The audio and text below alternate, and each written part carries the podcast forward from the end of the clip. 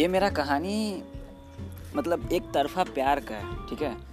तीन लड़कियों के साथ। और वो तीनों लड़की लगभग दो साल के अंदर मेरा काट के चली गई। और मैं वहीं का वहीं रह गया।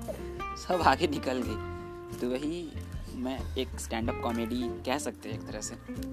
एक तरह का है कि आप भी थोड़ा सबक लें मुझसे, मेरे से गलती ना करें। So it is all about one sided love in which I had destroyed my tenth class एक तरह से कह सकते पढ़ाई डिस्ट्रॉय कर लिया मैंने। सो so, यही है। तो प्लीज़ इसे देखें शेयर करें and support me guys bye